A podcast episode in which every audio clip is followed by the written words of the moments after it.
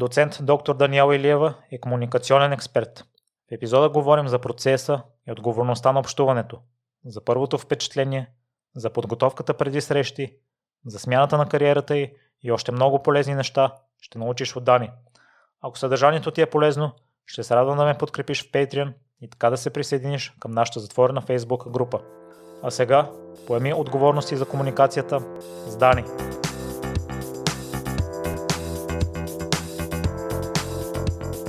Здравей, Дани, огромни благодарности за приятелата покана. Благодаря и аз за поканата и се радвам, че успяхме в първите дни на новата година да направим тази среща. Твоя живот е много-много интересен и аз преди съм бил фен на тениса. Ти имаш професионална кариера в него, но при това ми се иска да започнем с професионалната част и това, което се занимаваш в момента и за първите впечатления. Първо, какво първо впечатление остави в теб? а, има случаи, в които, както и днес го видях това, особено когато хората ме възприемат с профил бизнес етикет, бизнес комуникация, има такъв един момент, в който се вижда, че ги респектирам. Гордол това беше и а, ситуацията с тебе. Ти внимаваше как ще как, какъв точно ще бъде захвата на нашето ръкуване. А, така имаше, съгласи се, че беше смутен. А, но не е това начина по който следва аз да оставя първо впечатление от човека. А, така че аз обичайно гледам да улекотя атмосферата, било с а, усмивка, било с а, така просто по-лежерно отношение, за да не оставям хората така стегнати и с неприятно усещане от общуването с мене. Нали? Макар и леко напрегнати, то пак създава неприятно усещане. Така че а, гледам, ако усетя такова нещо, а, да веднага да създам атмосфера, в която то да се размие. Така че се надявам сега в хода на нашия разговор, а, въпреки че ти си водещия, да се отпуснеш малко повече и да говорим по-лежерно за формалността на бизнес комуникацията и на бизнес общуването. Да, отпуснах се да, но се оказа, че може би вината е била в мен по първоначално, тъй като не съм те предупредил, че ще е в къщи записа. ами да, в предварителния разговор ние изговорихме тези неща, защото а, когато някой иска да усъвършенства уменията си за общуване като цяло, защото бизнес комуникацията е просто един малък елемент от общуването, а пък а, първото впечатление и ти за това започна с този въпрос, е най-важното. Ние нямаме втори шанс за първо впечатление. И как ще се подготвим за дадена среща, как ще разузнаем профила на човека или средата, как естествено и другата страна ще ни подготви, е предпоставка за това, това първо впечатление от всички страни да бъде правилното и да остави добри впечатления. Сега ще ми се иска да споделиш някои основни правила за трите типа първи впечатления за среща на живо, по телефона и онлайн. А, ами, а, аз винаги съм казвала, че човек трябва да бъде себе си. Защото няма как да оставиш добро първо впечатление, ако ти не се чувстваш добре в собствената си кожа, в дрехите, които си избрал за деня. А, така че аз нощи си припомних, че нашата среща на живо днес, а, с която ще резултираме в аудиозапис, а, си напомних, че да, само с тебе ще се видя на живо, т.е. няма да е видеозапис, който да се види от зрители. А, и все пак, тъй като ще имаме една продължителност, аз не бях сигурна какви са условията, колко е топло, колко е студено, за да си осигуря комфорта, съм избрала дрехи, които знам, че е, съм окей okay в всякаква температура. А, също а, в нашата среща, нали, тя е на живо, но както казахме, ще имаме аудиозапис. А, ти дори видя сега, че а, махнах една гривна, която а, беше близо до часовника и създаваше звуци, което няма да е приятно за аудиторията. Но ако се върнем на такива основни правила, при една среща на живо, а, и, и изобщо за всяка среща човек трябва да се подготви. И а, да се подготви, мислейки не само за себе си, но и за отсрещната страна. А, какво впечатление искам да оставя от човека от среща? Какво искам да постигна от тази среща? В случая сега не сме само аз и ти. Ние сме отговорни за цяла една аудитория, за която трябва този запис да бъде интересен, трябва да предоставим информация, която е важна. Но ако вземем една бизнес среща на живо, в която, а, примерно, а, след обяда а, имам такава среща, отново трябва да съобразя облеклото ми а, да бъде адекватно за това, което ще ми се случи целия ден. Не само за тази среща ми, преди това, след това. Естествено, при жените а, грима, прическата, а, хем да олицетворява нас самите като персона, като човек. Аз често се обличам с много ярки цветове, но пък залагам на а, еднакъв цвят отгоре до долу, т.е. Не, нали, не съчетавам крещящи а, горна и долна част. А, също а, проучване за, за човека, за срещата, подготовка на, за локацията на самата среща. А, това е също важно. А, вчера, а, така в късните часове, а, с представители от банковия сектор оговаряхме среща, която ще се случи четвъртък или петък във връзка с предстоящо обучение.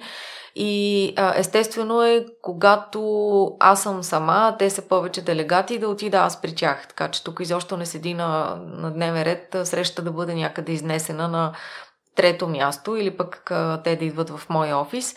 Така че абсолютно всички тези аспекти, които може да изглеждат незначителни, но те са важни. А, и дори днес програмата ми е така подредена, че следващия ми ангажимент е близо до тук. Тоест, логистично е също добре да подреждаме нещата, за да намалим стреса, да намалим времето в трафика, да, да си купим време в липсата на време, в което живеем.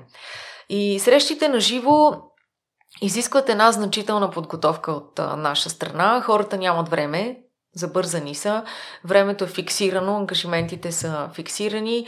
А, винаги напомням и на студентите, и на всички хора, които обучавам, че а, въпреки, че в календара е сложено един час или два часа време, винаги сядайки или заставайки питам с колко време разполагаме, нещо, което и ти направи преди малко. А, защото ние не знаем човека след това на каква среща отива, колко време ще му трябва да стигне за нея, какво го чака, така че не можем да по презумция да предположим, че човек разполага с точното време, което е сложено в календара. И уважението към нашето собствено време, каквото го искаме и ние си го даваме сами на себе си, следва да го предоставим и на човека от среща. Срещите на живо изискват това визуализиране, представяне на логистиката и една значителна подготовка стъпка по стъпка. Срещите по телефона, дори това не са срещи. Тук сме още по-ограничени, защото ние нямаме палитрата от а, а, невербални знаци, които да ни покажат доколко сме разбрани, доколко а, посланията ни са приети, доколко ни харесват и как въздействаме на човека от среща. Тук боравим предимно с тоналността и с вътрешната си интуиция, доколко достигаме. Телефонните разговори и видеоколовете обичайно са по-кратки. Нали, сега живеем в един такъв хибриден свят, в който се случват нещата и така и така.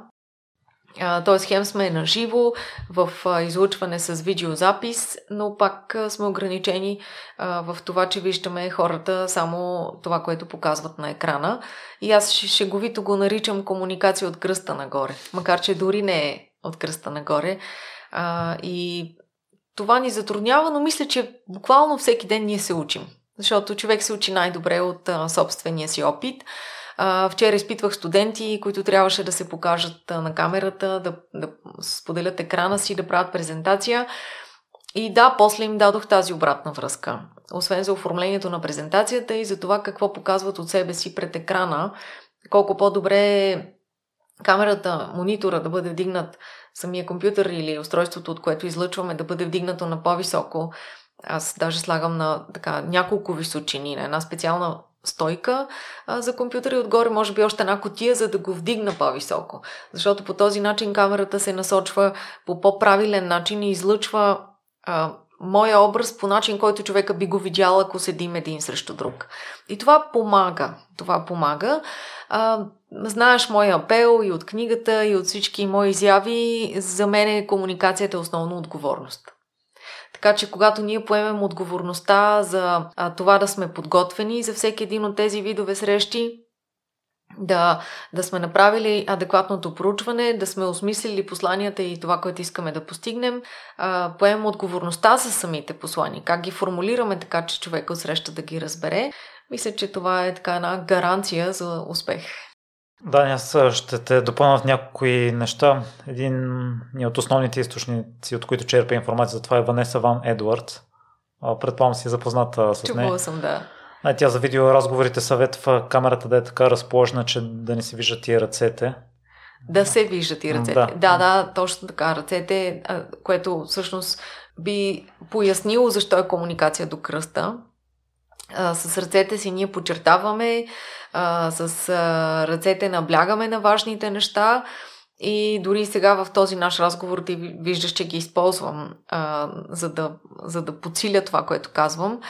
А, но има, има и нещо страшно в ръцете, пак зависи от позиционирането на камерата, защото някой път, ако ръцете са много по-близо до камерата, отколкото лицето, тогава става една страшна гледка, плашеща хората от среща, защото те виждат ни големи ръкомахщи а, ръце и с това трябва да внимаваме.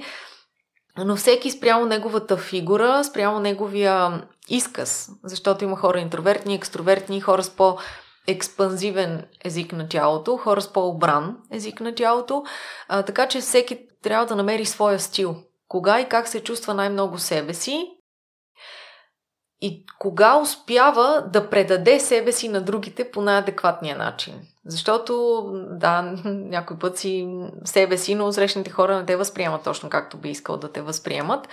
А, и пак това е отговорността, а, себеосъзнаването да, да се замислиш за себе си а, критично, но не твърде критично. Да се погледнеш отстрани, да потърсиш съвет от други хора, да си прегледаш записи, защото ние всички вече имаме записи на срещи, в които можем да се видим и да си направим една самодиагностика с цел да станем по-добри в начина по който общуваме онлайн, офлайн или както и да е. Мисля, че това е нещо, което всеки, всеки може да направи и най-важно е да се опира на собствената си статистика. Ако си погледне така назад във времето, кога, кога съм се чувствала супер, кога съм постигнала или ти, ако те накарам сега да се замислиш, кога ти се е получил най-добрия подкаст, ти си останал с най-удовлетворяващо усещане. Какво е било тогава? Какво се е случило тогава, как си бил облечен тогава, как, какво си ял преди това. изобщо всичко, което се е случило, за да се стигне до този твой съвършен перформанс или най-доброто ти представяне, което ти можеш да си спомниш. И така, човек може да репликира под подготовката, атмосферата, състоянието си и отново себе познавайки се. Нали, относно първото впечатление на живо. Ванеса Ван Едуардс съветва ръкостискането е най-важно, усмивката и пръсти на краката да са ни насочени към човека. Това ли са основните правила? Ами ако човек успее да мисли за всички тези неща, защото, вярвай ми, в практиката не е така. А, дори човек, който е професионалист, не, не успява да мисли за всички тези неща едновременно. Да, ръкуването е важно, то може да се ушлайфа и полира. А, усмивката, разбира се, е важна, обаче не винаги ти се усмихва, не винаги се усмихваш естествено.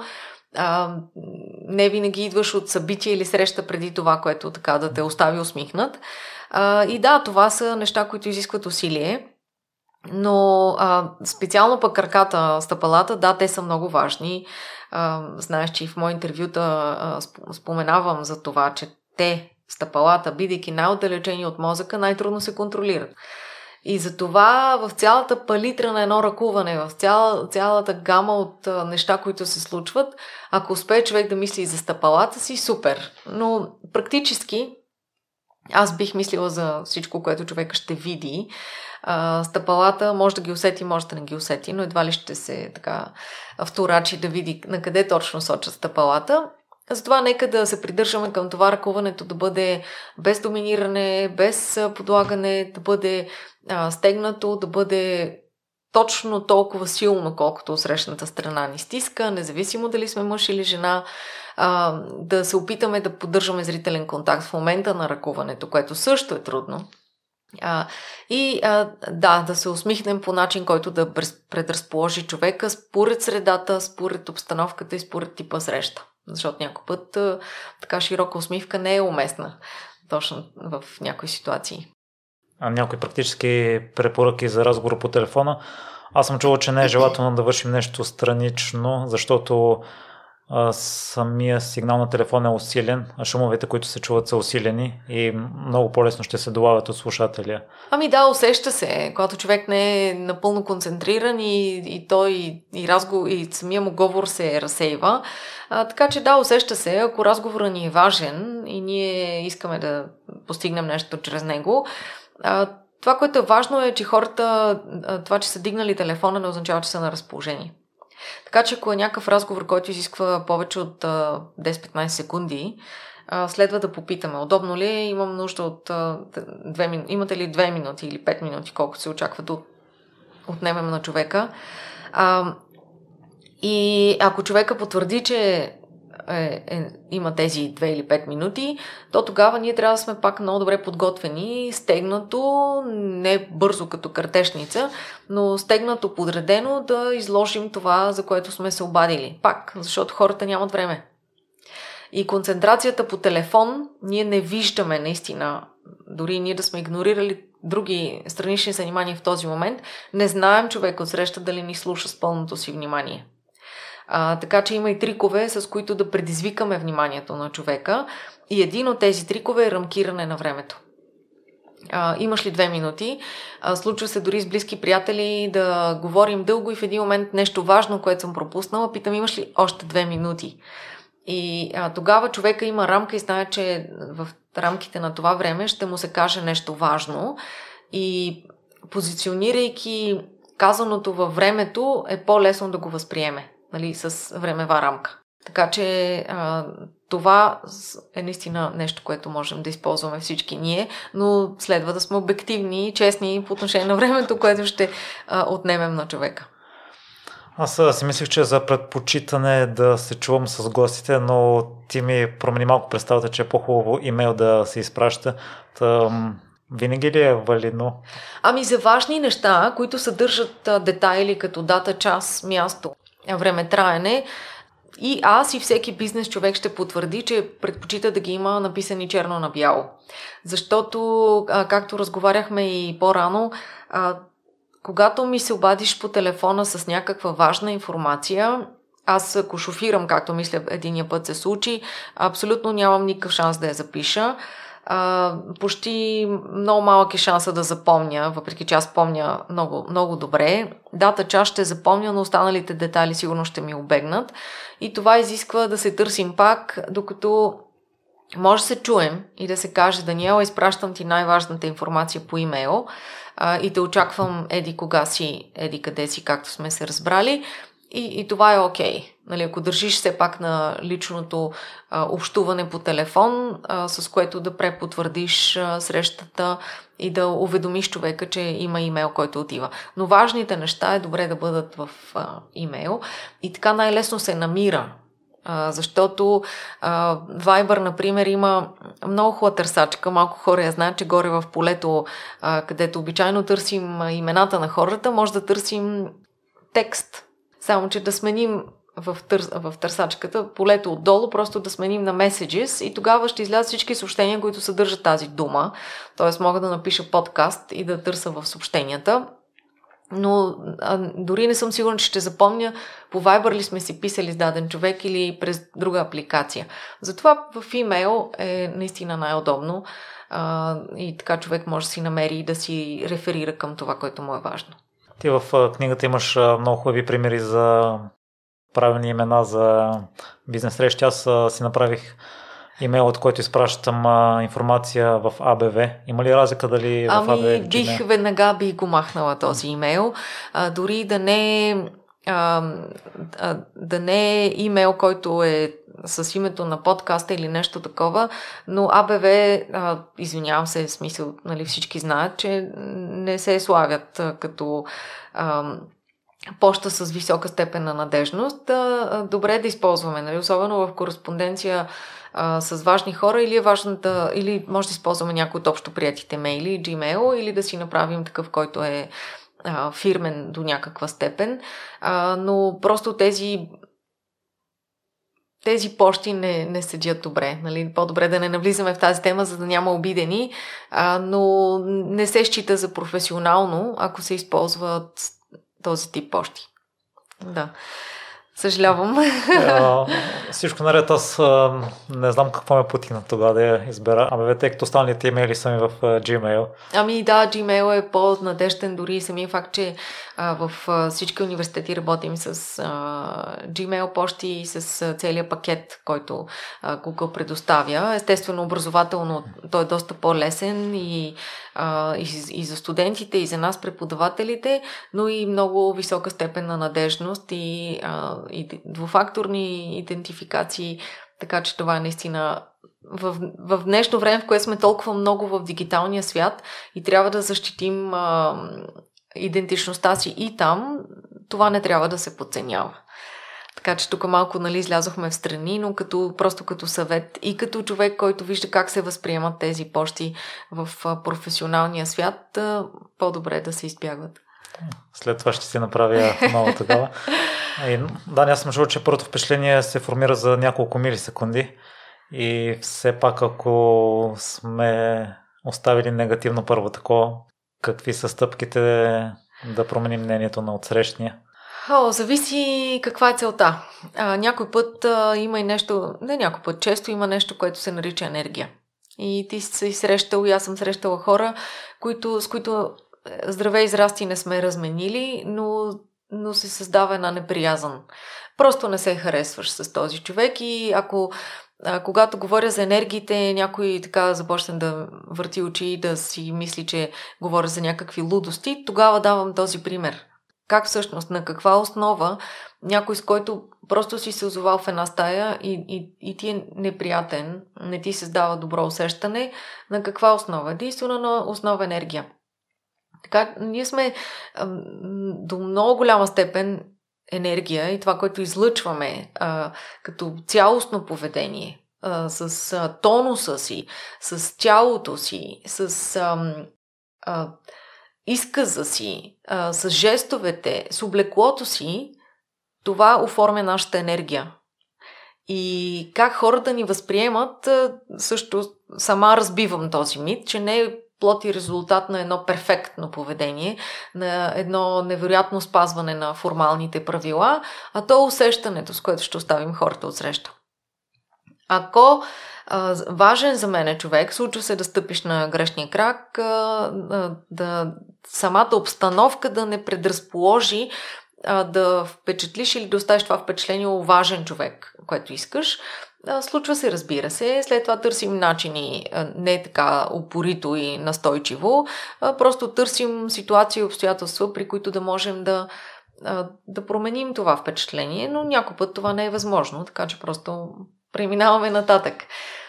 И за това е още по-важно ние да се постараем това първо впечатление да бъде повече от окей. Okay. За това, защото след това не знам дали ще имаме възможност за коригиращи действия. Аз се замислих, че обикновено трудно си променям, може би, мнението. За някой най-ярък пример е за Федерер и Джокович. В началото имах доста негативно мнение за тях. Федерер, защото печелише постоянно, а за Джокович няма обяснение защо, но с течение на времето започнах много да ги уважавам. И прочетох за теб, че си си променила мнението за принцеса Даяна. Аз в момента чета една нейна книга и тя а, се разказва от а, авторката по-скоро е положително мнението за принцесата и аз също имам такова мнение. Твоето е било първоначално положително, след това си се го променила. Какво е наложило това? А, да, а, спомням си, че това е така, а, обаче много важно нещо да споменем е, че това е субективно. Ние тези хора не ги познаваме. Нашето мнение е изградено положително или отрицателно или неутрално, се изгражда на база какво някой ни е казал, медия, автор на книга, биографик, или някой, който вижда този човек, тази публична личност през собствената призма. Специално за принцеса Даяна, моето така мнение беше променено не само от а, като доста по-млада, а, имах а, нейната персона за някакъв вид комир, имаше възхищение, което е нормално и е много окей. Okay. И сега подрастващите, а, когато работя с по-млади хора, ги насърчавам да имат такива модели, комири. Като бяхме по-малки, а, и, така се впечатлявахме от а, звезди, от а, певци, сега вече това се размива, нали? Имаме тук много голямо влияние на социалните мрежи и някой, който ти е идол миналата седмица, не е задължително да, да ти бъде идол тази седмица или следващата. Децата много лесно се, така се влияят, но това, тази промяна в моето лично възприемане към персоната на, към личността на принцеса Даяна беше и плод на личното ми съзряване. На 17-18 години даден чужд житейски път го виждаш по един начин. когато вече станеш голям зрял човек и а, майка и родител и носиш тази отговорност, а, нали, самия житейски път те кара да помадряваш. И това, което така не ми направи добро впечатление, нямаше и как. Една майка винаги така емоционално трябва да се грижи за децата си, трябва да се грижи за тяхното благосостояние и от някои, пак казвам, субективни представяния на Леди Даяна, съм видяла неща вече от позицията на майка, които не ги възприемам. И, и пак, но също специално за твоето мнение за тези тенесисти, нищо не е каквото изглежда. Ние виждаме само една повърхност, ние виждаме какво тези хора в повече случаи са избрали да ни покажат. Са избрали ние да видим. А, и за това нашия избор, ние какво ще покажем в социалните мрежи, в нашия профил, а, нашия избор, а, какво ще покажем на широката общественост, как ще се покажем. Не е хубаво да играем роли, но и не е хубаво да разголваме цялата си душа и лични интимни неща пред а, хора, които или не ги интересува, или ще ги интересува кратко и биха могли да злоупотребят по някакъв начин с тази информация. А, да си а, звезда сигурно не е лесно. А, често размишлявам психологически а, какво би било, а, колко е трудно да живееш, когато целият ти живот е изложен на показ много малка част можеш да скриеш и, и запазиш за себе си. Всички имаме а, радостни, щастливи моменти, които с радост искаме да споделим едва ли не с целия свят, но тези моменти пък, които това, че някой е звезда, не му прави личните любовни, емоционални драми по-малко болезнени, отколкото на обикновения човек. И представи си дори в този момент, в който искаш да, обичайно всеки човек иска да се скрие, да си преживееш каквото имаш да си преживееш и да не можеш да се скриеш. Това е наистина ужасно. А, за тениса мога само бегло да спомена какви усилия а, се изискат за да постигнеш нещо малко, каквото аз съм постигнала в моите години на тениса, пък за тези звезди, които вече са звезди и са по тенис кортовете десетки години, а за да се задържат а, на тези успешни места, се, се изисква ежедневно, еж, денонощно постоянство в усилията, ограничения. И а, изградила съм си навик, когато някой ми стане интересен и любопитен и, и мисля, че мога да науча нещо от този човек, винаги го питам и този важен въпрос. Каква е цената, която ти плащаш и никой не знае за нея? Пак, защото нищо не е каквото изглежда. Хората си плащат цена за всяко нещо а, и някой път само те си знаят каква е. А, и, и за това в отговор на въпроса ти, аз съм го споменала това за принцеса Даяна, но то не е... Аз продължавам да разучавам и да любопитствам а, за такива интересни личности, които а, намирам за специални по някакъв начин, дали е Леди Даяна или дори сега, гледайки The Crown, а, естествено това е просто една интерпретация на кралския живот от сценаристи и режисьори, т.е. не можем да го вземем за чиста монета, но да, то просто е една гледна точка. После обаче търсим и другата. Умният човек не, не застава в една позиция, която е несменяема. Нали? Гледаме всяка ситуация, дори за бизнес решение, което трябва да вземем. Ние разглеждаме ситуацията от различни страни и студентите ги учим на критичен анализ. Значи, за да можеш накрая на един доклад или есе да излезеш със собствено мнение и заключение, ти преди това трябва да си разгледал всички за и всички против тезата, която развиваш. И накрая можеш така а, дипломатично и елегантно да излезеш с твой, твое собствено заключение, но грубо казано, ти си вързал гащите, защото при това си разгледал всички други важни, известни, какво са казали за и против тази тема. И накрая си позволяваш твое собствено мнение. Надявам се, че отговорих на... То дори не е въпроса, може би по-скоро като коментар Да, но ще ми се иска и конкретно да кажеш какви неща като майка са ти направили впечатление, защото ни слушат и майки. И аз съм съгласен с твоя подход. Моята комира Ланс Армстронг и съм изчел всичко, което има налично за него и хора, които го защитават и хора, които го критикуват. И мисля, че мога да защита и тезата, че е ужасен човек, но аз лично не съм си променил мнението и съм с много високо мнение за него. А, ами да, когато, а, когато една жена стане майка, в никакъв случай сега не живее живота на двете ми деца. Те са на 15 и 9 те самите знаят, че ако аз не съм добре, те никой няма да, никой няма да е добре. Всеки човек трябва да се грижи за собственото си благополучие и благосостояние и не може да държи други отговорни за него.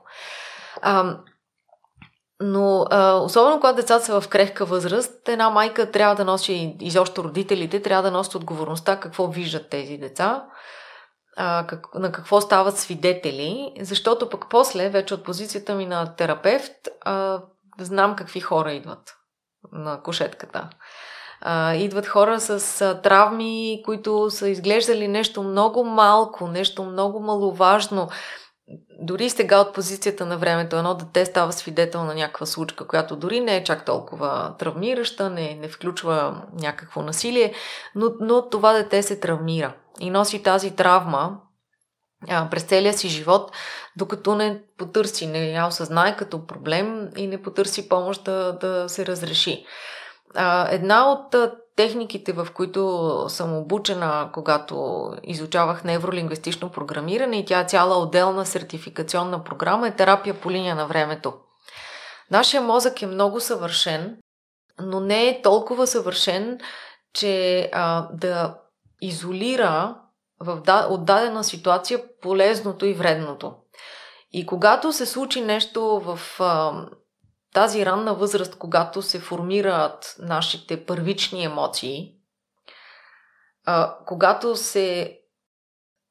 Когато човек е малък, но вече достатъчно зрял, за да осъзнае негативните емоции. Гняв, страх, вина, срам, тъга и чувство за нараняване. В моите науки се счита, че тези негативни емоции са основните и всички останали произлизат от тях. Гняв, страх, вина, срам, тъга и чувство за нараняване. И а, когато едно детенце играе на площадката в пясъчника на възраст 4-5 годинки, а, това е възрастта, нали, обичайно до 7-8 годишна възраст, ние изпитваме за първи път силно и впечатляващо някои от тези негативни емоции. Например, срам и тъга са малко по-късно, пак така към 7-8 години, докато гняв нали, на 3-4 годишна възраст едно детенце може да изпита доста силно, а, така силно гнева. И а, до до тази възраст детето е защитено от майка си, но на 3-4 годинки майката е седнала на някаква пейка или бащата в близост в парка и детето в пясъчника играе с другите деца. Всеки си има негова кофичка, лопатка. И а, друго дете настойчиво иска да вземе лопатката на детенцето и се започва един бой, нали, кой колкото може да говори там или да пищи. И, а, и това поражда нали, може да породи и други емоции, но да кажем, че поражда за първи път силно чувство на гняв от това дете. До този момент то не е имало за какво да се гневи, нали? Повечето му желания са били задоволени, мама и тата са там за това. Дори да е изпитало някакво чувство, не го е мозъка регистрирал така като нещо, аха, какво е това? И а, терапия по линия на времето а, счита нали, една фантастична техника за така бързо отстраняване на негативни емоции. Ам, създателите Тад Джеймс и Адриана Джеймс, неговата съпруга, а, така, те считат, че тогава човешкият мозък не е толкова съвършен, че да вземе полуката, да извлече полуката и да остави негативната емоция там, където тя се е случила. Но човек взема целият пакет от преживяното и го носи със себе си. Но в този първи момент, в ранна детска възраст, когато ние за първи път изпитаме в значима степен тази силна негативна емоция, в нашия мозък, който до този момент е едно един празен гардероб с празни чекмеджета, шкафове, рафтове, те първо започва да се запълва, изведнъж тази емоция ни кара да искаме някъде да я сложим, да, да подредим този спомен. Отваря се едно чекмедже, на което за първи път се записва с дебели букви гняв и от тук насетне всички събития, свързани с чувство на гняв, ние започваме да ги складираме в това чекмедже. И един човек дори на 20-20 и няколко години може да има тези 6 чекмеджета или 6 места, където са 6 основни негативни емоции, препълнени. Препълнени. Това, което се случва, е, че към днешна дата а, един човек с такива препълнени чекмеджета може да неоснователно да изпитва тези емоции в свръхстепен. Тоест някаква ситуация, която не би трябвало да, да те гневи чак толкова, изведнъж така да те разпали, нали? да изпиташ много силно чувство на гняв, защото се е натрупала междувременно цяла една верига. Наричаме гешталт линия от събития, свързани с гняв. И това ни прави към днешна дата да ескалираме и да изпитваме чувство на гняв в много по-висока степен. С терапия по линия на времето ние успяваме не да, да заличим чекмеджето. Нали, ние имаме нужда от чувството на гняв, а, имаме нужда от чувство на страх в живота ни, защото те ни пазат и ни а, дават все пак някаква индикация къде се намираме и какво може и не може. А, но разтребваме чекмеджето почистваме го за това, че човека към днешна дата да не изпитва това толкова силно а, чувство на гняв. И а, ние като възрастни индивиди, особено като родители, трябва да сме отговорни за степента, в която преживяваме собствените си негативни емоции. Не да ги отричаме. Нали, има цели науки, емоционална интелигентност на Даниел Голман, а, който също, нали, това е основополагащо за осъзнаването на човека, индивида и на бизнес човека също. А, така че емоционалните, е, негативните емоции не са там, за да ги отричаме, за да ги неглижираме, те са там, за да ги обработваме. Начинът по който ги обработваме е важен. Не е важно какво ти се случва, как реагираш на събитията, които ти се случват. На всички хора им се случват и много хубави, и много лоши неща. Нали? Особено последните години доста хора им се случиха неприятни неща. И един родител трябва да пази и психиката на децата си. А, за мен е сибично и безотговорно родителя да улисан в собствените си емоции. Има, всички знаем, разде, разделят се хора. Аз самата съм разведена с бащата на децата. И да, случват се неща и събития, които не са контролируеми винаги. Ти не можеш да си винаги овладян и винаги в супер форма, така че да предотвратиш а, ескалации. А, но децата по възможност не трябва да стават свидетели на това. И пак ние не знаем какво име на принц Уилям и на принц Хари, а, но доста биографии са опитали да, да опишат и да разсъждават. Психолози са разсъждавали и разсъждават и сега коя част от поведението на тези двама млади хора е в резултат на всичко, което им се е случило, което са видяли, не са видяли, което са преживяли или не са преживяли. И за това. Но каквото може една майка, един родител а, е добре да спести на децата си, имам предвид като лична, лично експози, лична експозиция, лична отговорност за това, че някои неща децата не трябва да ги виждат от нашите лични преживявания. И а, тези слаби истерични моменти, те не носят нищо добро на децата. Разбира се, не отричам това децата да стават свидетели на истински емоции. Защото те ако не стават свидетели на истински емоции, на тъга, на плач, на, на, на нещо, което изпитваш негативно, те няма да са подготвени за живота. После ще мисля, че живота е само цветя и рози, а то не е така. А, не знам дали ще успея аз като родител. Казвам ти го и най-отговорно го казвам. Всеки ден се уча.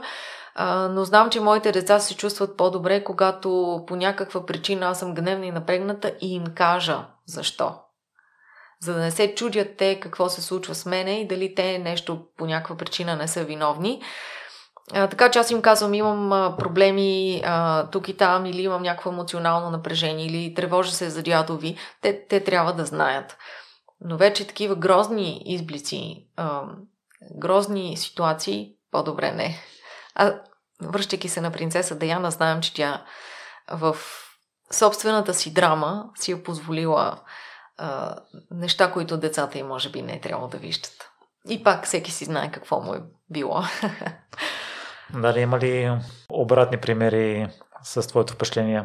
Да си имала първоначално негативно мнение за някого и след това да си си го променила? О, разбира се. Да, разбира се, че дори дори с първоначалната ми среща с бившия ми съпруг, нали, когато за първи път се видяхме, не си направихме един на друг изобщо а, приятно впечатление, пък нали, после се оженихме и създадохме две деца и домакинство, нали, въпреки че а, свърши с развод по други причини.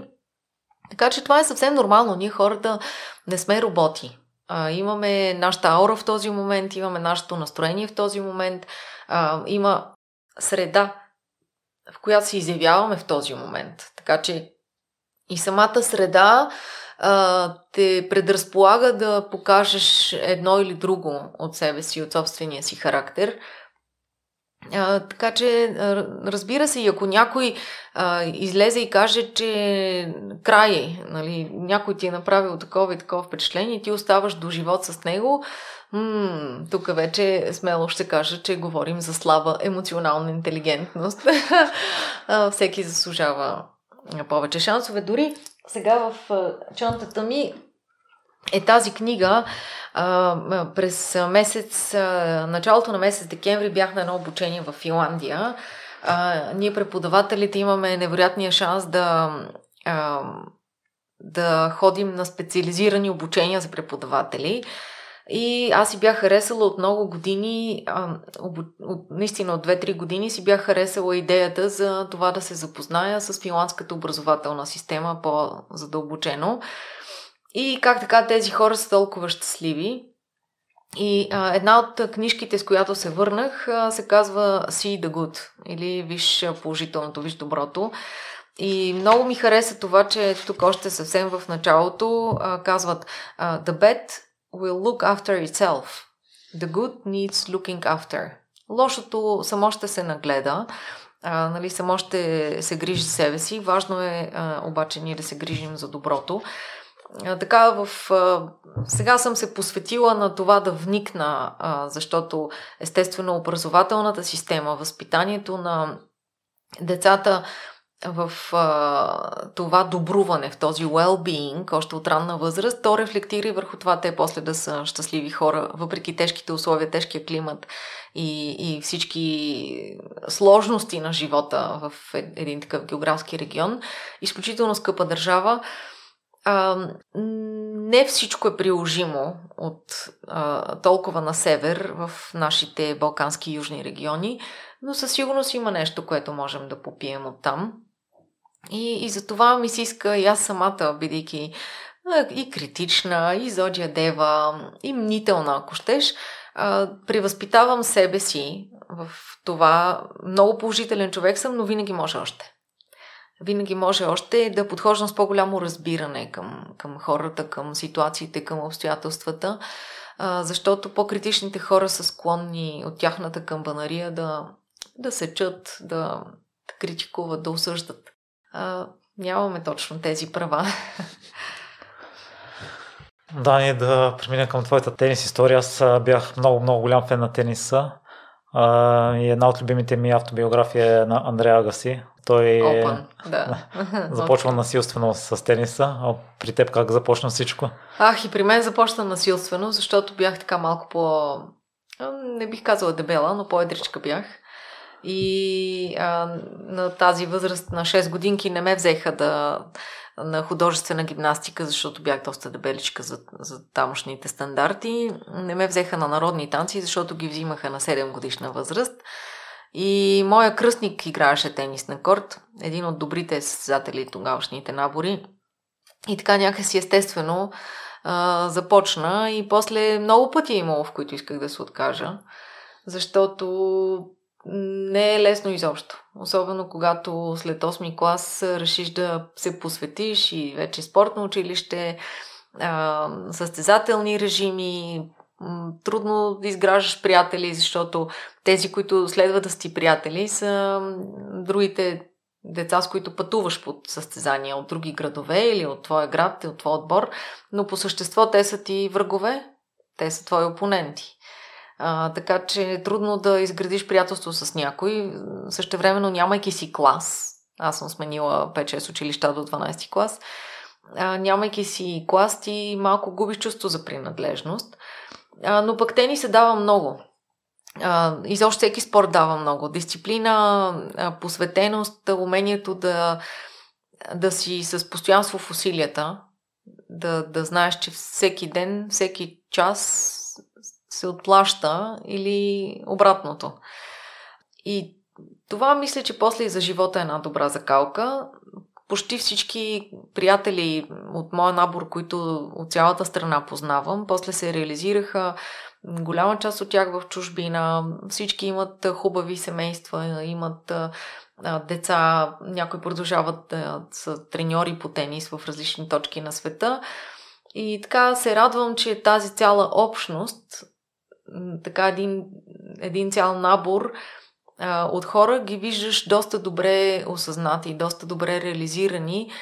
А, и сега виждам, че на младите хора им е доста по-трудно. Някои а, спортуват активно, виждаш веднага разликата в а, и деца и младежи, които така са закалени с спорт.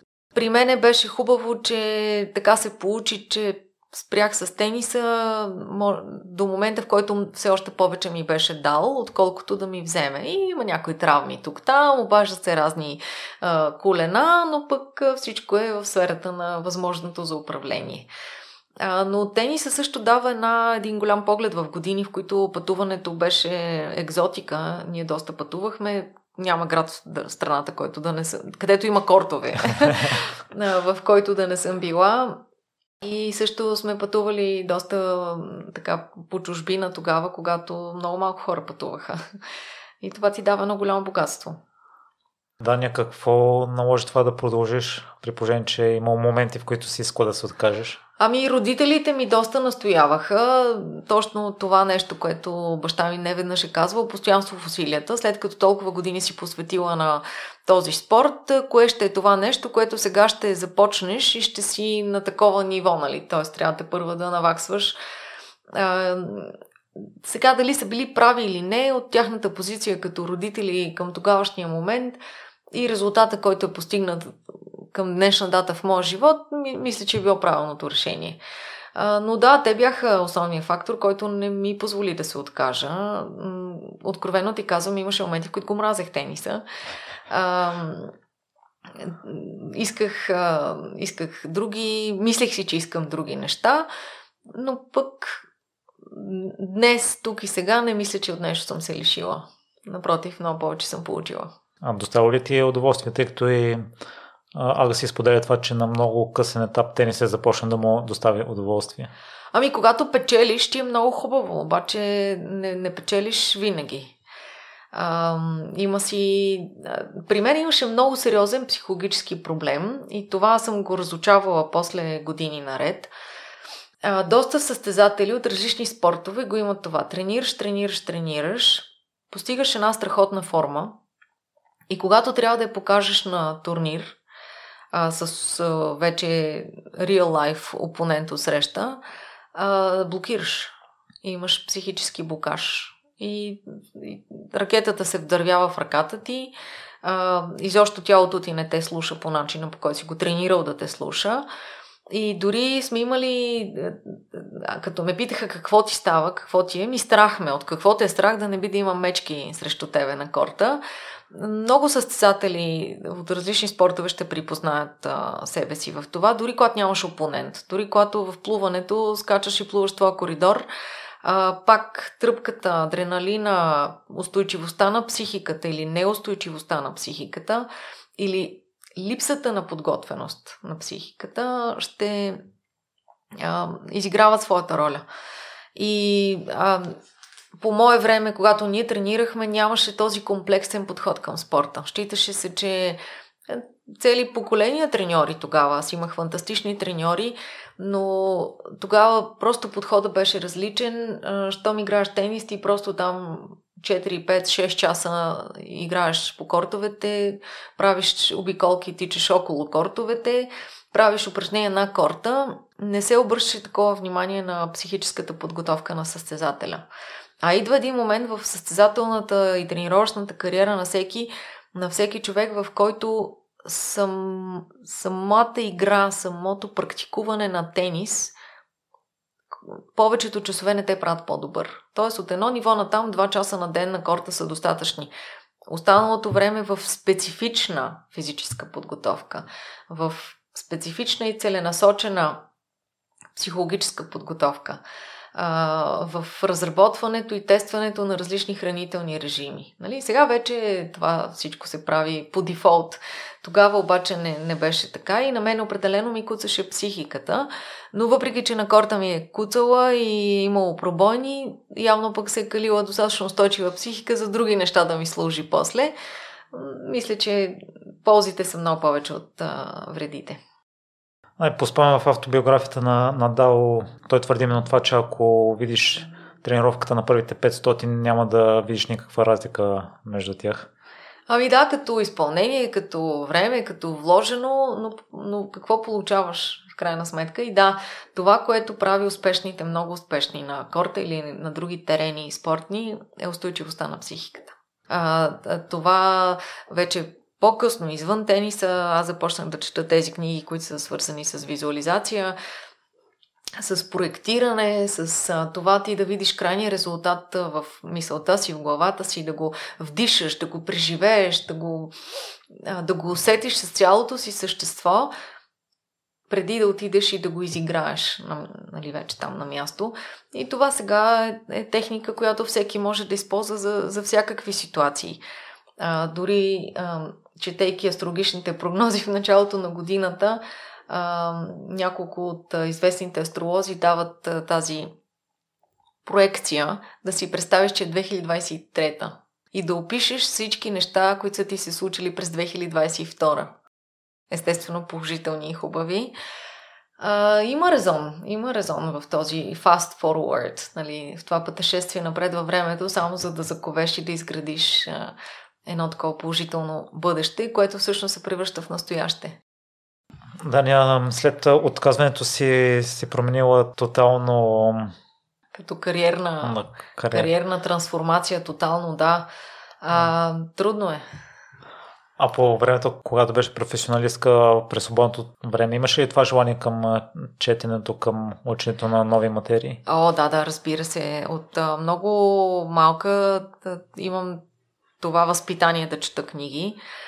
А, сега повечето са в онлайн формат, защото дори ако щеш книги, които са ми интересни, онзи ден трябваше три пъти да си преправя Amazon акаунта, за да се здобия с една Kindle книга, защото само американския я продава а, в Kindle версия, но успях. А, любовта към четенето, към научаването на нови неща е нещо, което много искам да възпитам и от децата ми. Радвам се, че сега има такива платформи като Уча се, които помагат да, на децата да разберат материала, да разберат а, материята, но четенето на романи, а, четенето на професионална литература е нещо, което е задължително.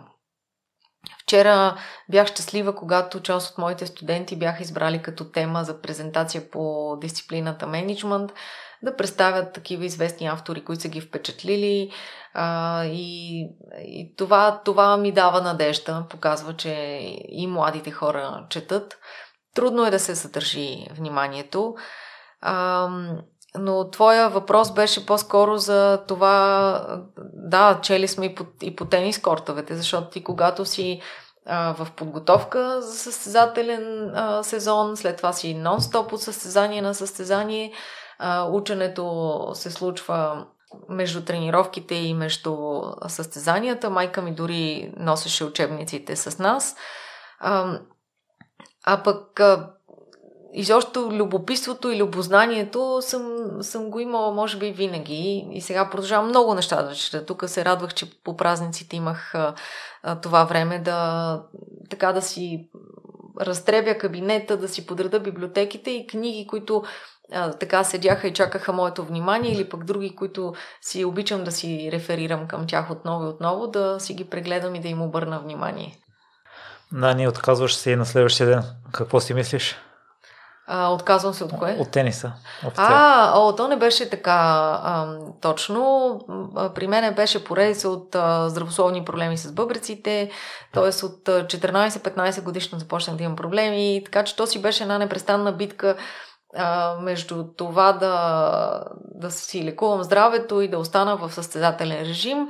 И вече така на 18-19 годишна възраст започна да правя доста сериозни кризи и това наложи да, да спра.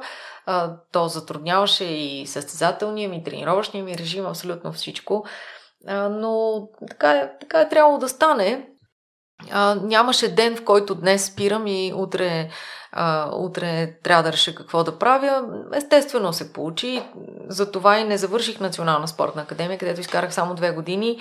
След това една година имах, в която работех, давах уроци по тенис, помагах в семейния бизнес и тогава вече така се насочих към международен туризъм и менеджмент, което се отнасяше към тогавашния ни семейен бизнес. А, после си, а, така си доучих в Барселона и след това вече семейен живот продължавах да уча, но така с друго темпо и специалности, които вече ме влечаха. Академичният свят също си ме привлече много, много значимо. Ама, замислила ли си се да се развиеш по-сериозно като треньор заради думите на баща ти, че там, където полагаш усилия, там ще... Ами да, това също беше част от, от времето ми, когато учих и в Национална спортна академия. Ам, но по някаква причина силно не е било моето нещо. И сега, ако трябва да си се представя в този момент а, на тенис корта, в различните сезони, които имаме в а, България, сега спортувам също, поддържам се в кондиция, но не си се представям на тенис корта. Всяко нещо с времето си. Да, и на мен ми направи добро впечатление, че си играл тенис с дипломати, канили сте на вечери. Какво, с какво ти се отличаваш от другите тенисисти, защото за първ път чувам подобно нещо? Ами, да попаднеш на правилното време, на, на, точното място в точния момент е едно от нещата. И семейния бизнес на родителите ми беше предпоставка това да се случи а, и това, че говорех езици. А, когато а, говориш езици, а, ти се потапяш в културата на, нали, на, на дадена общност, на дадена нация и това ти помага да общуваш по различен начин. Не съм учила езикови гимназии. Това беше нещото, на което баща ми много държеше.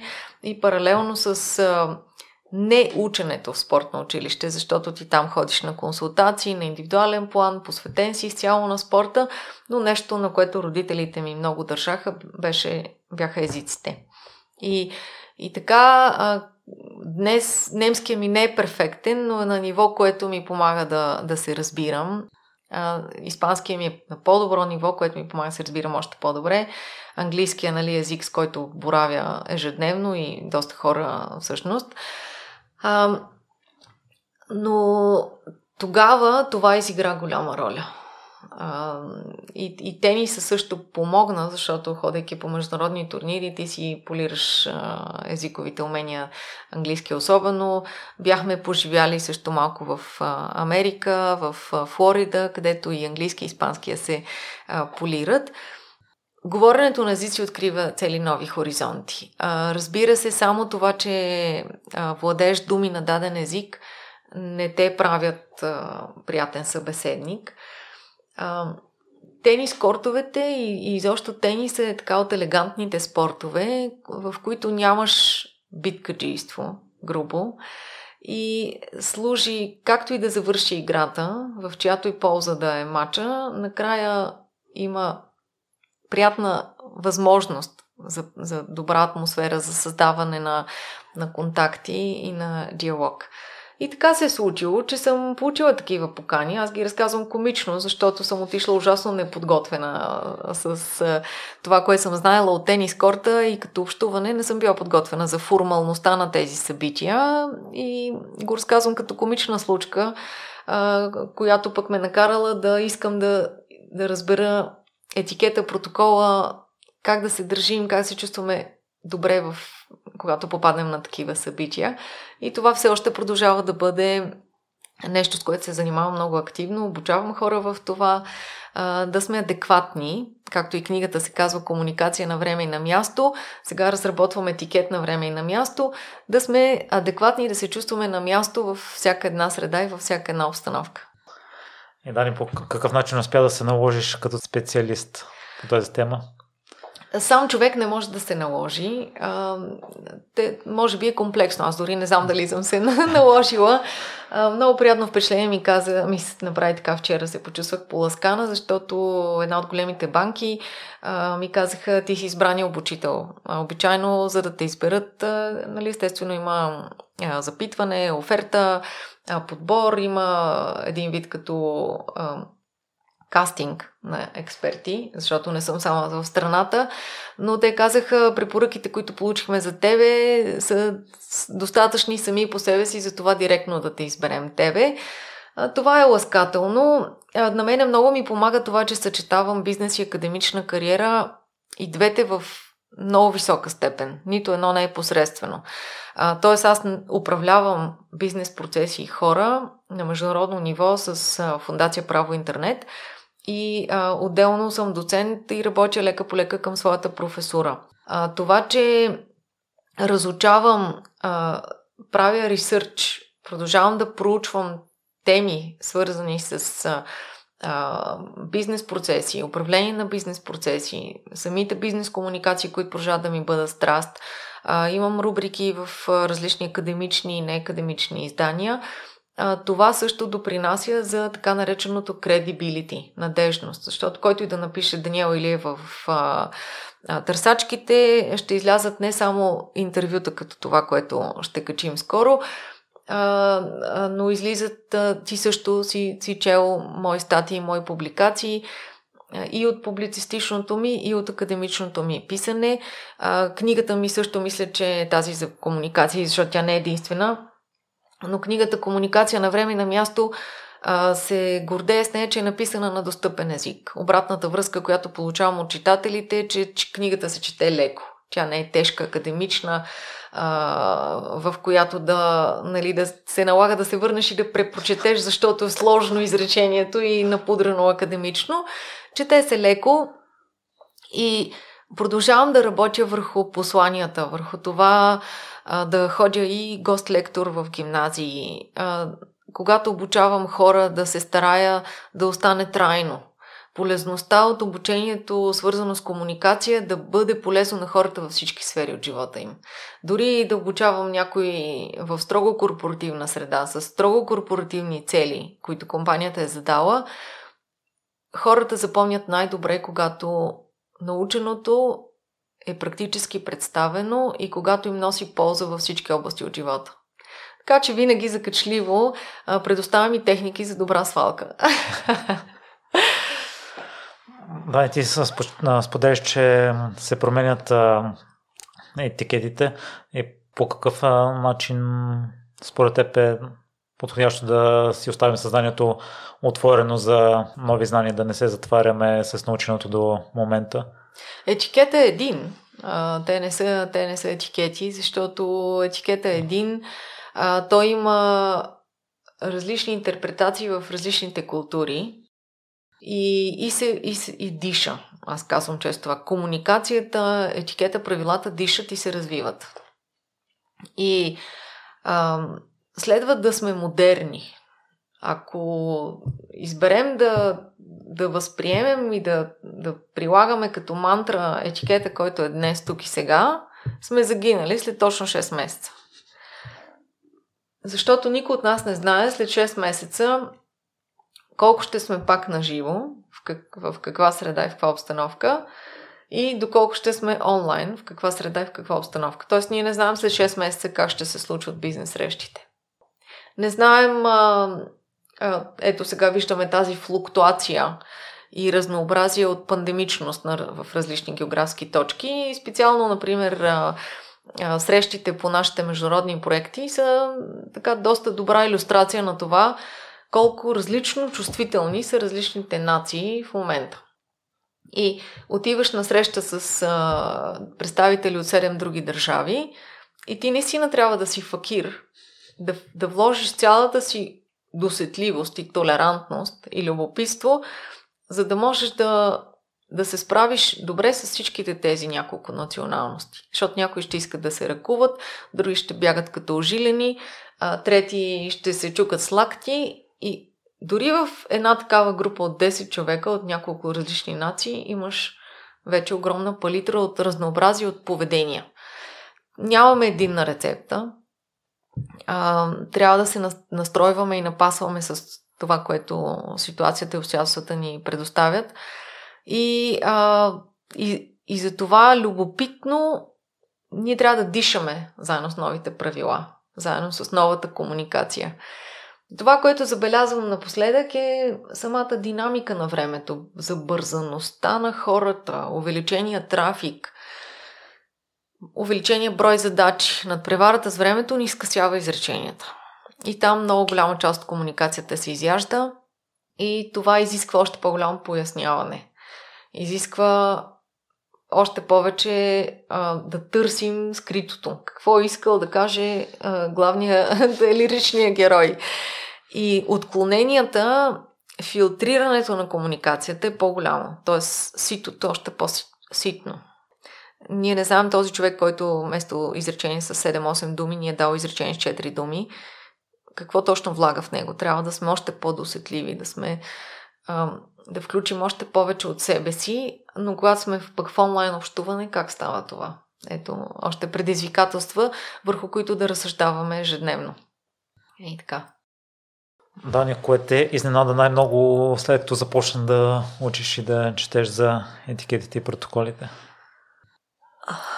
Ами така, някаква грандиозна изненада не съм имала, защото пак така постъпателно се случваше да научавам различни неща. И когато отидох на вече самото обучение, в което да се сертифицирам, имах немалка степен на подготвеност и от опит, и от прочетено.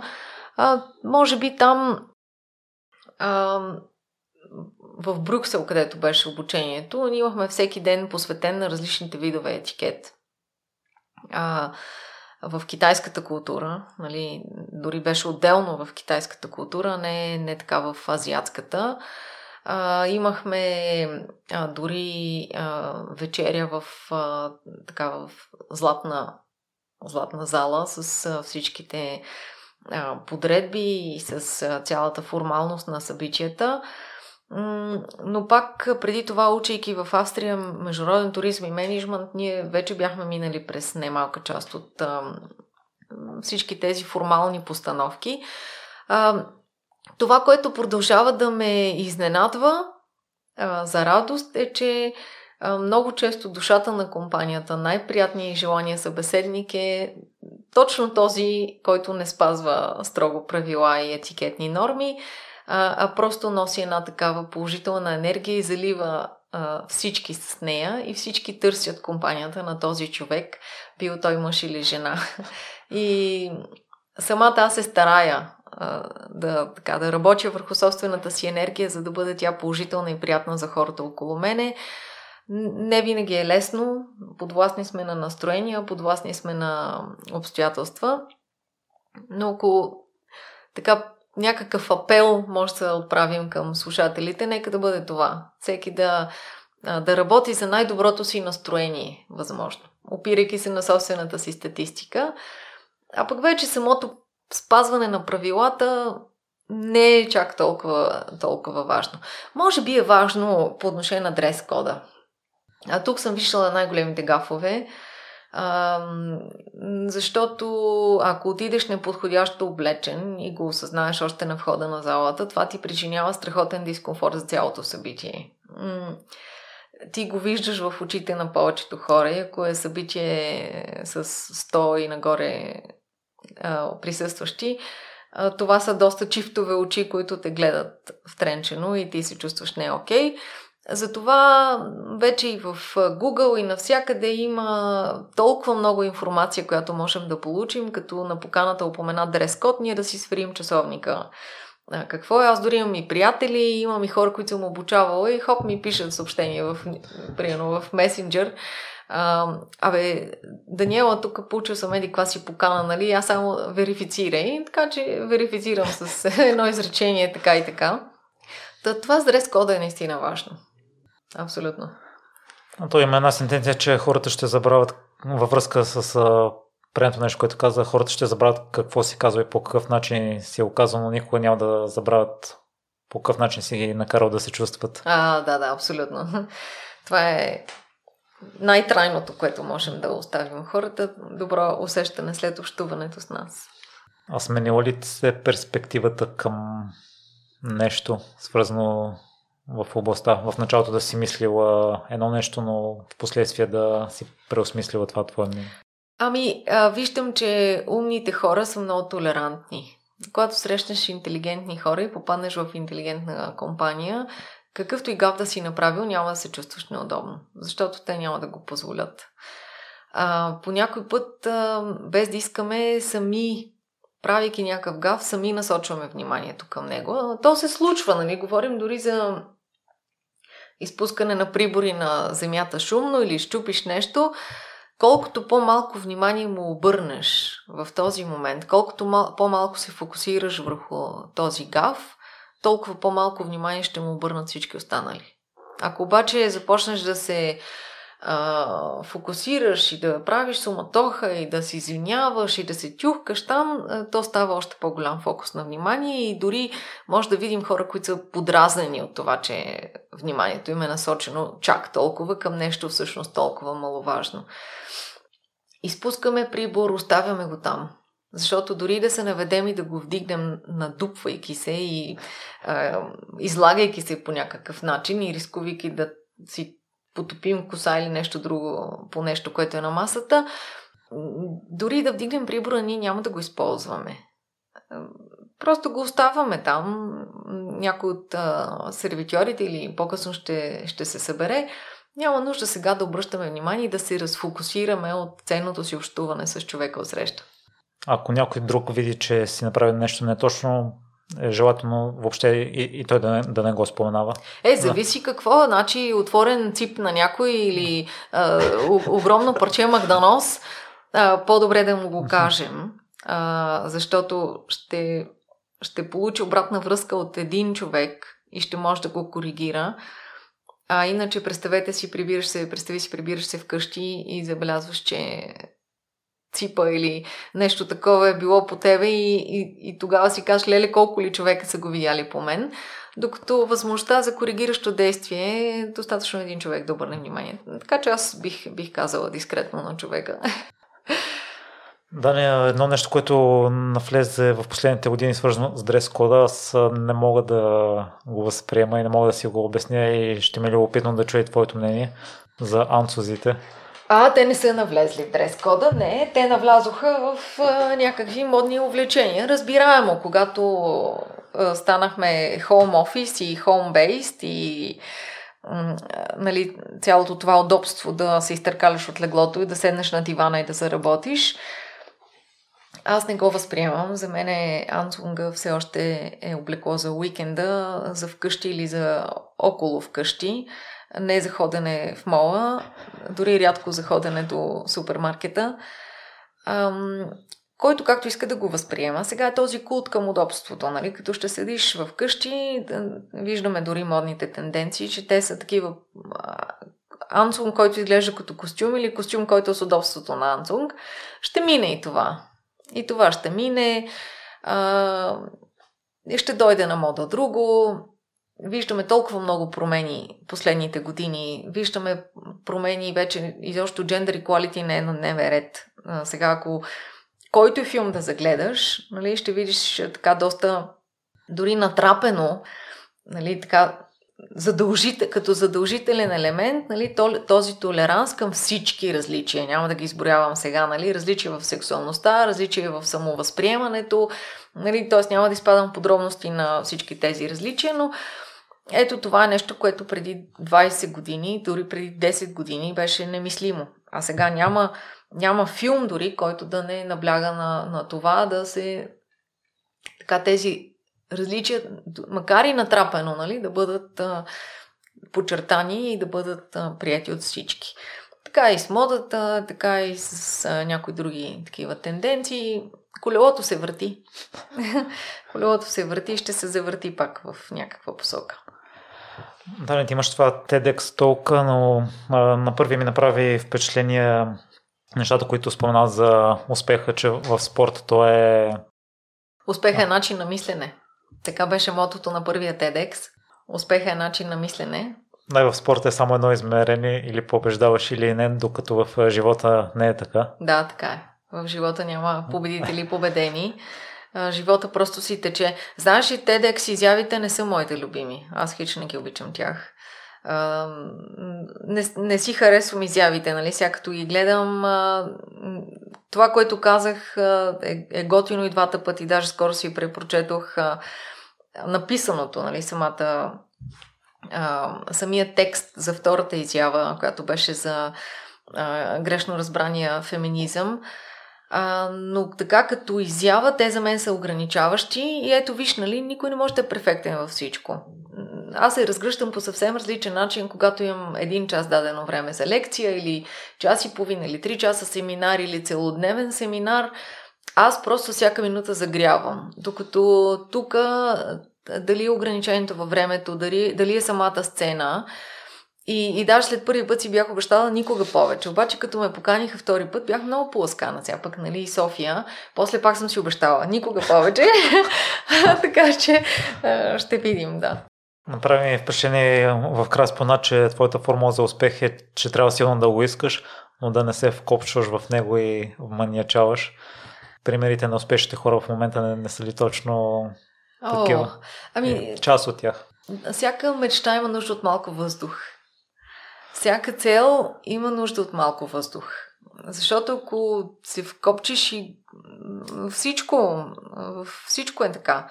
Нали, ти направи каквото трябва и след това остави да става каквото ще, казваме, но то ще стане каквото трябва.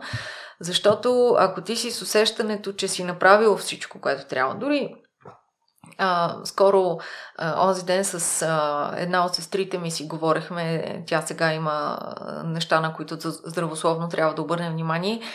И нали, този лекар, онзи, този консултант, всеки дава съвети. И в един момент ти казах, виж, аз за мене всякакви такива и бизнес казуси, и здравословни и други, винаги съм се стремила да, да се успокоя, когато придобия усещането, че всичко, което мога и трябва, съм направила. И, и тогава си наистина и се успокоявам.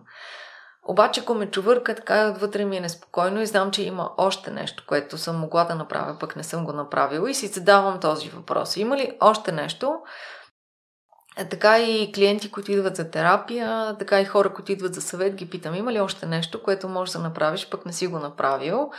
И така и мисленето се обръща. Но вече като си направил всичко, което можеш и трябва, ми стига. Вече трябва да го оставиш да диша и да му дадеш шанс да се случи. Да, ако слушателите трябва да си вземат нещо от епизода и да приложат някакви техники за комуникация, може ли да споделиш от 3 до 5 Забелязах, че доста често препоръчаш мираринга. О, да, това би било може би на номер 3 или 4. А, първо обаче а, човек трябва да обърне внимание на себе си. Да се запознае с себе си, а, защото ние не сме само един образ. И като първо правило, кой от моите образи, които знам, че има в мен, т.е. трябва съм се да познала с себе си, кой от моите образи, кой от моите типажи, коя част от себе си днес ще покажа, за да постигна желаната от мене цел. Защото всичко е с някаква цел. В никакъв случай не искам да звучи комерциално или грозно, но всяка среща има някаква цел. Дори когато отидем на лежерен обяд с приятели, то е с цел да изкараме приятно време. След това, като ако хронологично разглеждаме обстоятелствата на една среща, като второ, но дали е второ или е първо, добро планиране. За едно приятно изкарване сега, мястото, масата, паркинга, позицията. И два пъти вече с много близка моя приятелка правим грешката да се срещнем в супер център, където аз имам удобството да ме закарат и да ме оставят, но тя има неудобството да търси зона. И се случва вече два пъти да идва много закъсняла, изнервена, от което пък аз не се чувствам добре, защото ако аз съм дала идея, още по-зле. И това просто изтъква колко е важно доброто планиране. И доброто планиране не е само на мен къде ми е удобно, а къде ще бъде удобно на всички.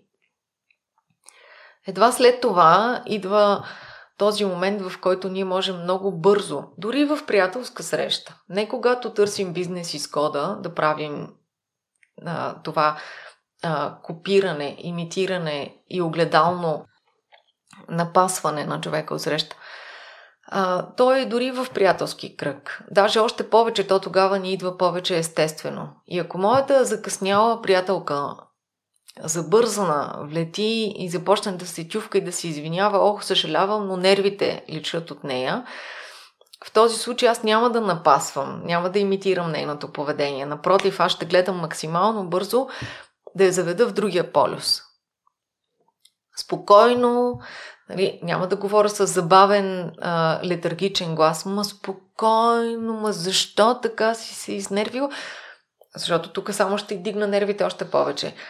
Но с бодър, бърз глас, е, спокойно, хайде сега, ще вкарам приветливо, ще вкарам усмивка, искрено успокоение, за да може по-бързо да постигнем златната среда за тази среща.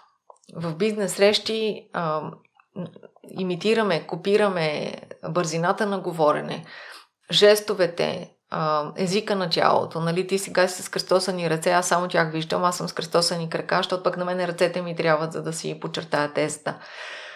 А, в бизнес отношения ще имитираме и копираме в зависимост от целта, която искаме да постигнем. Ако продължим след това с другите правила, а, ще се постараем, това пак в себепознанието, но ще се постараем нашите настроения, нашите предишни преживявания преди тази среща, предния ден, на предишната среща с този човек, защото някой път самите срещи носят негативен заряд. Особено когато водим тежки бизнес преговори, предната среща с цел същите преговори може изобщо да не е завършила на приятна нотка. И ние трябва най-малкото, което трябва да направим за следващата среща, да сме на кота нула. Да сме занулили, да не сме нито в а, а, агресивно, нито в пасивно състояние. Трябва да сме на кота нула, за да дадем равен шанс на преговорите да продължат в правилната посока. И в този ред на мисли, четвъртото е да сме се погрижили за настроението си. Никой не го интересува ние къде сме били при това, какъв трафик сме се борили, детето никакъв проблем има, особено в бизнес контекст. Тези общи приказки в негативен аспект нямат място. И не знам за пето какво бих казала. А, и дали има пето, може би има още 15, но това са нещата, които така ми хрумват като много важни, за които човек трябва да се така да се погрижи. Прекалявах ли с копирането? Ами, тъй като от време време целенасочено го правя. Да, виждам, че го правиш целенасочено.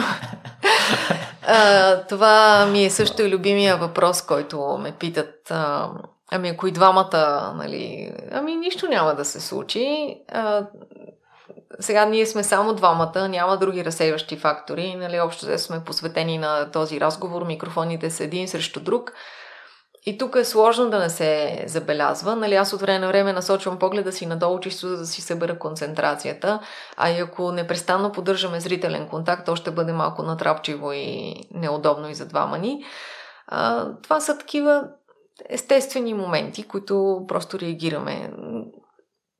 Това с копирането на езика на тялото най-добре служи в първите минути. Защото след това, ако една от страните или двете страни не започна спонтанно да се следват, то, то не е изиграло ролята си. Тоест това с... А, а, има смисъл мечен мирър техниката или това копиране, имитиране на жестовете и поведението в първите минути на общуването, защото то служи като една добра основа ние да докажем на осрещната страна, че сме от една порода.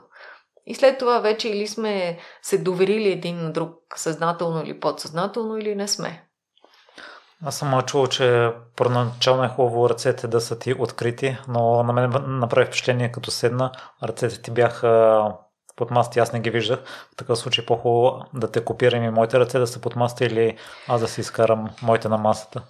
Ами, зависи, пак зависи какво искаш да постигнеш. Защото аз съм на твой терен, на твоя територия. Нормално е да съм по-обрана с жестовете ми в началото.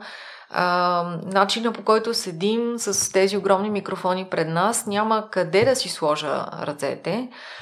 А, така че къде, къде са в началото, нали, къде са после, то е въпрос на удобство. Нали, също като жена, аз сядам на чуждо място, така че това е моя стил. На твое място, може би няма да размахвам и да жестикулирам супер много с ръцете, ще си ги държа по-така прибрано, но правилото е да се включи интуицията, да се включи това вътрешно усещане, освен цялата палитра от сетива, които имаме, зрение, слух, вкус, обоняние, допир, всичко, което ние можем да попием с а, сетивата, да включим и това вътрешно усещане. Всички ние го имаме. Всички.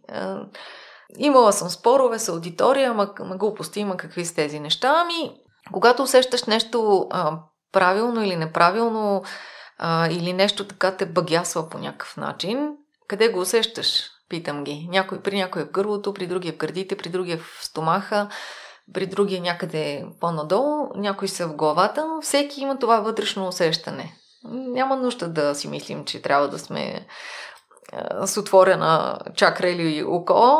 Всички имаме това усещане. Дани, в какво си се провалила? Uh, някой път в плановете. А, или съм се проваляла а, по-млада, сега ми се иска да вярвам, че не е така. Проваляла съм се в това да изживея даден момент страхотно, да се потопя в дадения момент, защото съм била съм прекалено фокусирана върху някакъв план, който съм имала и понеже сегашния момент или не е бил част от плана, или е бил някаква девиация. И докато го осмисля, съм пропускала ценен и важен момент. Сега вече се старая много да не го правя. Продължавам да си правя планове, но съм абсолютно окей, okay, когато те се променят. Вярвам, че Вселената се грижи по най-добрия начин за мене и ако има такива промени, те са само за добро. Ам, проваляла съм се в това, пак така много силно посветена на някаква цел. И ще ти кажа, най-голямата ми така битка беше за да се роди дъщеря ми. Години наред посветеност, лекари, грижа, терапии, процедури. И може би там съм пропуснала някои неща, които не, би, не точно от живота на сина ми, но някои мигове, моменти в много хубави години между 27, 8 и 32, може би съм пропуснала някои неща. И за това, това, което си говорихме, че има и, нека имаме цел, нека правим всичко, което трябва за нея да я постигнем, но от време на време трябва да оставим да подиша малко, да й дадем свободата да се случи. А, може би пък ако не бях положила всички тези усилия така целеустремено, може пък да я нямаше дъщеря ми. Не знам и аз, но всичко е баланс и човек трябва да си го намери сам за себе си. А най-големият урок, който научи за планирането? какъв е?